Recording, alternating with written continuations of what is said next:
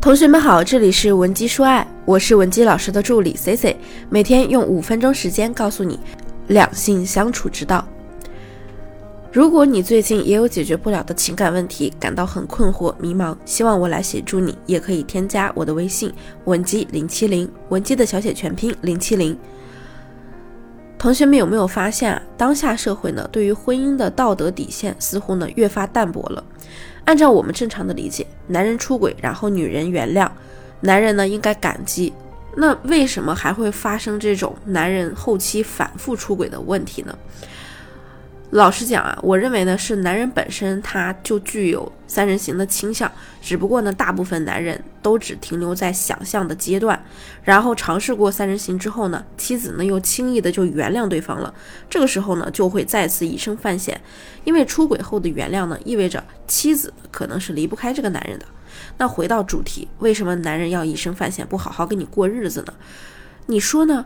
有一个大度到可以原谅自己出轨行为的妻子，还不令人感到幸运、感到感激吗？我先说一下人和人之间感情的四个阶段啊。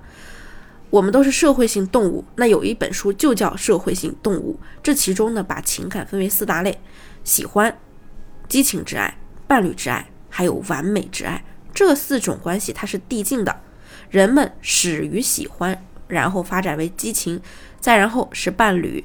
然后呢，可能有的人停止于伴侣之爱，有的人呢就把它发展为完美之爱。我以前讲过，出轨的人为啥断不了三儿呢？他并不是因为多爱那个女人啊，顶多呢是一种廉价的激情，而这种激情是不需要负责任的。那男人是理性动物，他们会给小三衡量价值，所以呢，大部分必然会选择回归家庭。问题啊，就出在这个事情上了。你想。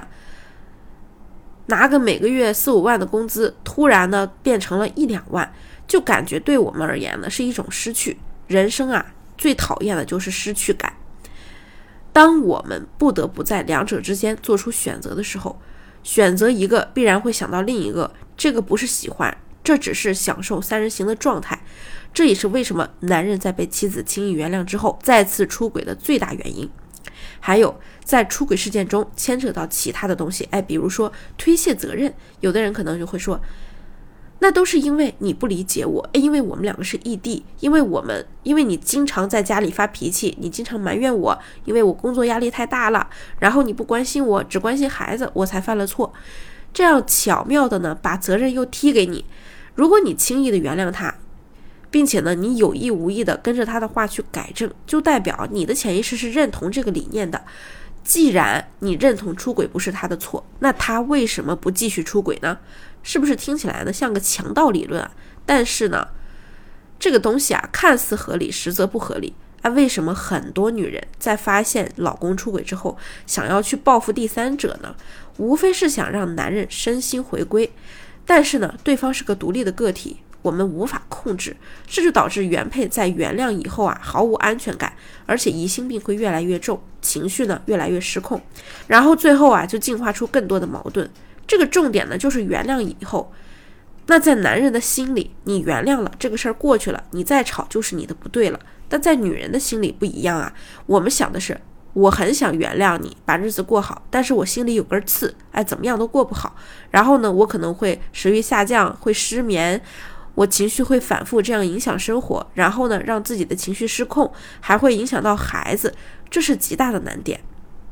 那我们怎么来破这个局啊？前面我说过很多，首先这个重点就是心态的问题，我们要认清现实，就是断不了小三的男人，他本身就是不知悔改的。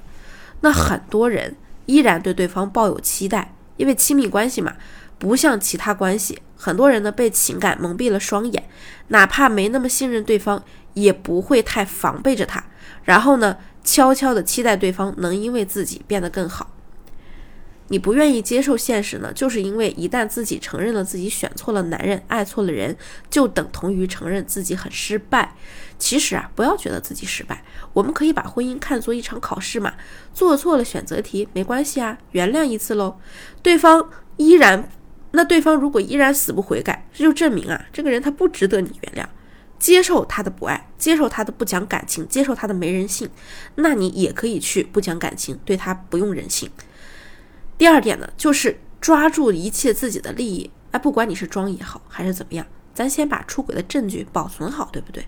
当你觉得心态已经调整的差不多了，就理智的可以理智的去看待问题的时候，拿着证据放到他面前，让他无从狡辩，他理亏就一定会再次认错。这个时候可以拿出手机，做好录音准备，这依然是证据。当他认错的时候，你就可以绿茶一点，哎，比如说，老公。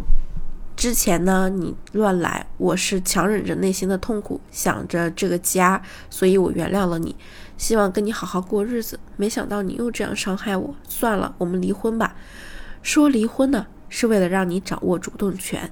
一个会认错的男人，嘴上功夫很厉害的男人，他不会允许自己先失去，所以你提离婚，对方大概率不会同意。然后是第三点啊，摊牌的过程中呢，一定要开出你的条件。就是为了让对方对这个出轨行为增加代价，这个代价可以是房子、车子、存款，你也可以装可怜，利用愧疚心理让他去签署这个婚内财产协议。说的时候呢，要仿佛啊，你是做了一个重大的决定，要再三犹豫、拉扯一会儿，拒绝一会儿。然后一个重点呢，就是在开出条件以后附加一句话，就是。我还没有做好原谅你的准备，这件事对我打击很大，我需要时间平复心情。原不原谅你呢，就要看你的态度了。那这样是为了在签署这个协议之后，就算是原谅了，也给对方敲一次警钟，告诉他我们没有上一次那么好忽悠。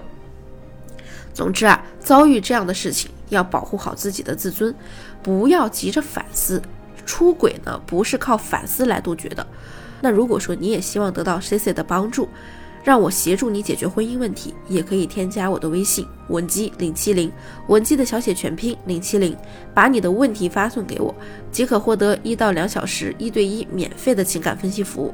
下期内容呢更加干货，更加精彩。文姬说爱，迷茫情场，你的得力居士。